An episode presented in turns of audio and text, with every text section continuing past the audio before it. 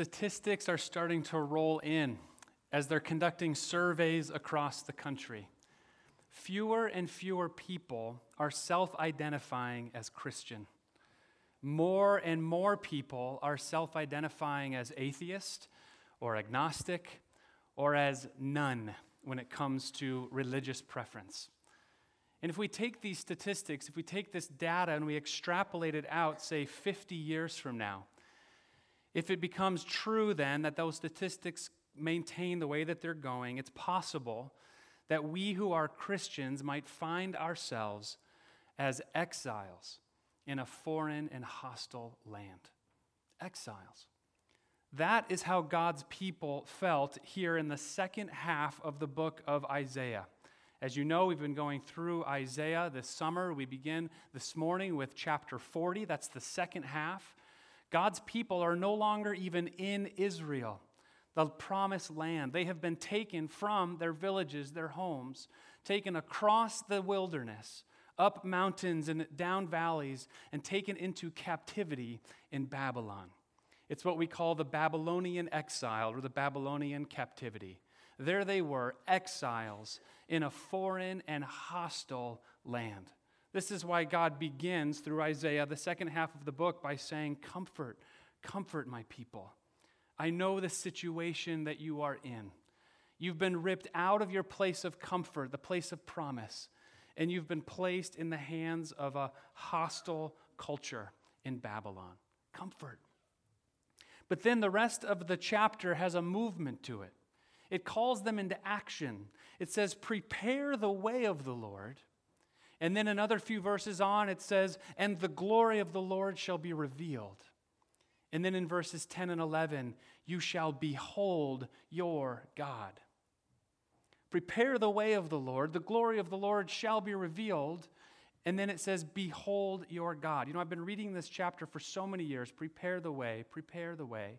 I always pictured it as some kind of hoped for, yes, maybe, possibly, sometime in the future, if we prepare the way of the Lord, then he might come. But right here, by the end, by even by verses 10 and 11, we have a picture of the coming Savior that they're preparing the way for.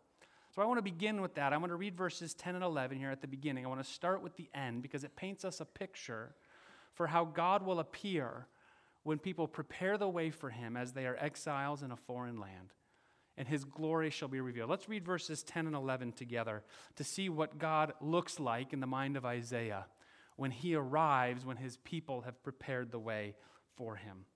It says this in verse 10 Behold, the Lord God comes with might, his arm rules for him. Behold, his reward is with him and his recompense before him. He will tend his flock like a shepherd. He will gather the lambs in his arms. He will carry them in his bosom and gently lead those that are with young. In this picture of the coming God that the people have prepared the way for, it points to two things. Maybe you saw it, two aspects about God's arms. On the one hand, it says his arms are mighty. It's like he's coming back victorious from battle. It says his reward is with him, as if he has the gold medal around his neck. His mighty arm is coming. But then it says, with those same mighty arms, he tenderly scoops up his little lambs. Two depictions of God's arms one, that they are victorious in battle, and two, that they tenderly scoop up his little lambs and then he leads those lambs back home. So that's the end. I want us to have that picture. We're going to come back to it. Have that picture in your mind of the coming God that God calls his people living in exile to prepare the way for. So our next question should be well, how would we prepare the way of the Lord? We want to see God come with his mighty and tender arms. How might we prepare the way of the Lord? Well, that's exactly what Isaiah asks, I think when he says, A voice says, Cry, and I said, What shall I cry? I think Isaiah is saying, Okay, I want to prepare the way of the Lord. What do I do? What do I say? And in the verses that follow after that, God gives three encouragements to his people.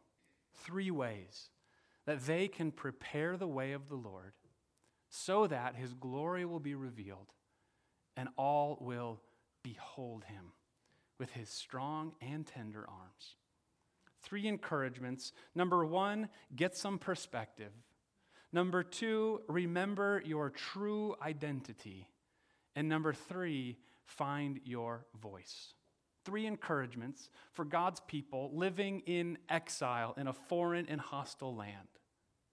Get some perspective, remember your true identity, and find your voice. Let's go to the text to see how it all plays out. Get some perspective. Beginning halfway through verse 6, God says to his people living in exile, and he says to us, if we ever find ourselves living as exiles in a foreign land. Halfway through verse 6, he says, All flesh is grass, and all its beauty is like the flower of the field. The grass withers, the flower fades when the breath of the Lord blows on it. Surely the people are grass. The grass withers, the flower fades, but the word of our God will stand forever. Can you imagine how disillusioning it must have felt for the Israelites to be taken captive in Babylon? They had been living in God's promised holy land. Their ancestors were given that land after being rescued from slavery in Egypt. They were trying their best to keep covenant with God in that promised land when suddenly they were taken from their homes and placed in this foreign and hostile land. They must have questioned if God even existed anymore. Why were they taken into captivity in Babylon? It must have been very troubling for them. And so God tries to give them some perspective, saying, Look around you. You see the Babylonians. You see how strong and powerful and mighty they appear to you right now? Let me remind you all flesh, even the Babylonians, are like grass, or like a flower. They'll fade. They look strong now, but even the mightiest of human empires will one day fade. You know what will never fade? God's word. That will never fade away. Get some perspective. I love having a cup of coffee on our garden patio in the morning. Nancy's planted some beautiful hydrangeas out there. And in the cool of the morning, those hydrangeas, they stand, they stand straight up and they're beautiful. The green leafy parts are standing up and the colorful flowers are just in full radiance. But by about four o'clock in the afternoon on a really hot day, those hydrangeas look pathetic. I want to run and get the hose because they just look so thirsty. That's what God wants us to see a picture of when we think of any human empire. Yes, even the United States. It looks mighty, it looks strong in the cool of the morning, but one day it will fade under the heat of the sun. Even the United States. Get some perspective. Know that the mightiest of human empires will one day fade, but the Word of God will last forever. Did we think the United States was going to be eternal? It won't be, but God's word will. Now, maybe you're sitting there thinking, now, wait a minute, can't God use human empires? Can't God use things like the United States for his good purposes? And the answer is yes, of course he can. More missionaries have been sent from the United States. More aid has been given from the United States. But the reality is, God chooses to use human empires by his grace, but he doesn't actually need them. He doesn't actually need us. His kingdom is eternal, and his kingdom is more powerful than any human empire, which is like grass, which is like a flower, which will eventually fade. But his kingdom is eternal. Get some perspective. That's number one. If we ever find ourselves as Christians living in a foreign and hostile land as exiles, number one, get some perspective. Number two, remember your true identity. Three times throughout Isaiah 40, God addresses his people. You know what he calls them? O Jerusalem, O Zion. Now, this is pretty interesting because remember where they are now. They're not in Jerusalem anymore. They're in Babylon. They're in a foreign land where they don't recognize the landscape around them. They don't know which street leads to where, like they knew in Jerusalem. They're totally out of their home territory. And God, when He addresses them, calls them Jerusalem, reminding them of their true identity. Later this week, Nancy and I are going to put the children in the car, and we're going to drive for 13 hours to Michigan. Why would we do that? because there's a screened in porch on a cottage next to a little lake called Horseshoe Lake where I need to go sit for one week a year. Whew. Just looked at Nancy's face, to cry if I look at her again. I, I need to go sit on that patio, on that porch, because I'm surrounded by my older brother, Paul, my sister, Kristen, my sister, Stacy, and all the children. And when I'm sitting on that patio there, I am more myself than anywhere else in the world. That, these people are my people. This place is my home, looking out over that lake. And I love it whenever anybody calls me, hey, Michigan boy. I take that as a compliment because that reminds me of my true identity. That's what God is doing for his people. There they are in Babylon where they're, they've been taken captive, and he speaks to them and he says, Oh, Jerusalem, remember where home is. Remember who you are. Remember whose you are. Now, maybe you're sitting there thinking, well, I don't have a screened in porch in Michigan. I don't even know what true home is for me. Maybe you don't even have a hometown. But the Bible gives you reminders of your true identity by giving you reminders of your true home. The Bible says that you are a daughter of the King of heaven. And he is there now preparing a place for you, that where he is, you may be also. The Bible says you're a son of the Father of the universe. And he will bring you to be with him one day forever. You have a true home, and therefore you have a true identity that is unchanging. Because if you are a person of God, if you are a Christian in a culture that has become foreign and hostile to you, if you're living as an exile, that culture will be all too ready to give you their own label. They will give you a label if you are a Christian in a foreign and hostile land. So you have to remember your true identity by remembering your true home. So get some perspective. Remember your true identity. And thirdly, find your voice. Find your voice. Let's read verse 9 together. This is such an awesome verse. This is God speaking to his people, living as exiles in a foreign and hostile land. He says, Go on up to a high mountain, O Zion, herald of good news. Lift up your voice with strength, O Jerusalem, herald of good news. Lift it up, fear not. Say to the cities of Judah, Behold your God. And he says to us, Go on up to a high mountain, O Stanwich. Herald of good news. Lift up your voice with strength, O church. Herald of good news. Lift it up. Fear not. Say to the cities of Connecticut and the Northeast United States, Behold your God. Isn't this an amazing encouragement? Go on up to a high mountain, find a platform Find a place where your voice can be heard. Remember your true identity. You are a herald of good news. Did you know that? You are a herald of good news. It says, Lift it up, fear not. Don't be afraid. You can proclaim the gospel in your own spheres of influence. In 1 Peter, he quotes this verse, and he begins 1 Peter by saying, To the exiles. And then he quotes this verse and he says, Do you know what the good news is in here that Isaiah was aiming towards? It's the gospel of Jesus Christ. It's the evangelion. That's the Greek word that Peter uses. Evangelion, we translate that Evangeline. You, you know this already. I named my daughter Evangeline Joy Hart. Why did I do that? I wanted to be able to tell people about the good news.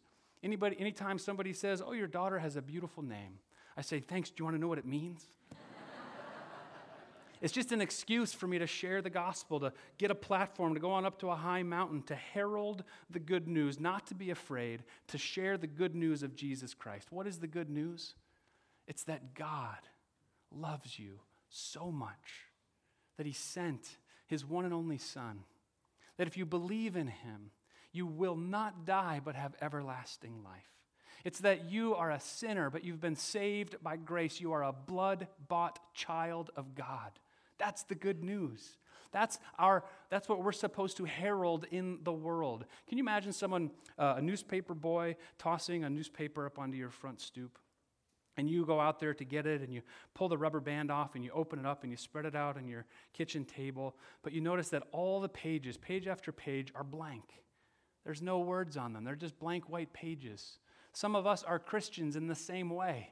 We're not proclaiming the good news. We're not telling anybody the story that God loves the world so much that he sent his one and only Son, that whoever believes in him shall not die, but have everlasting life. Lift up your voice, O church, herald of good news. Lift it up, fear not. Say to the city, say to your spheres of influence, Behold your God. Many of you know David Bennett.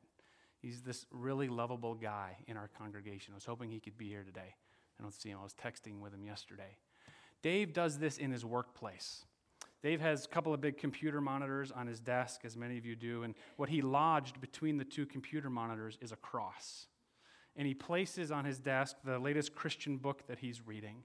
And he's kind of become known in the workplace as the person you can go to for ministry. If someone's in crisis, if someone's needing help or a prayer, they go see Dave. He is a herald of good news. He's found his mountain, he's found his voice, his gospel voice. Now, I know that that wouldn't work for all of you. One of the reasons it works for Dave is because he's so lovable. If, if you're a jerk in the workplace, please don't put a cross. Eric, you laughed the loudest. It doesn't work for everybody, but you can find your voice in your sphere of influence. You can find your cross to hang up in your life. Don't be afraid. Our culture saying it's the one thing we're not allowed to do is be a herald of good news. Don't be afraid. If God could call the Israelites in Babylon to herald good news, He can call us in the United States to be heralds of good news. When we prepare the way of the Lord, his glory shall be revealed. We shall behold our God. How do we prepare the way? We get some perspective. We remember our true identity and we find our voice. When we do that, look at the picture of God that our people will see. Look, there he comes. Behold, the Lord comes with might. His arm rules for him. Behold, his reward is with him his recompense before him. He will tend his flock like a shepherd. He will gather the lambs in his arms. He will carry them in his bosom and gently lead those that are with young. Point people to the God with strong and victorious arms who also tenderly care for his people. Point people to the cross where God stretched out his arms. Where with those stretched out arms, he was victorious in battle conquering the enemy of our souls.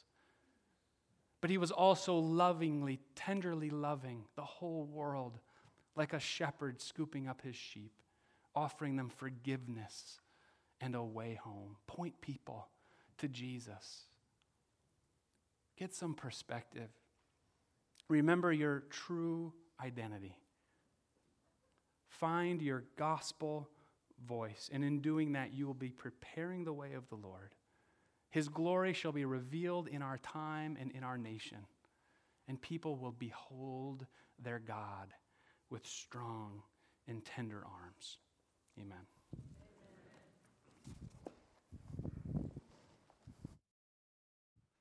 Let's stand for our communion hymn.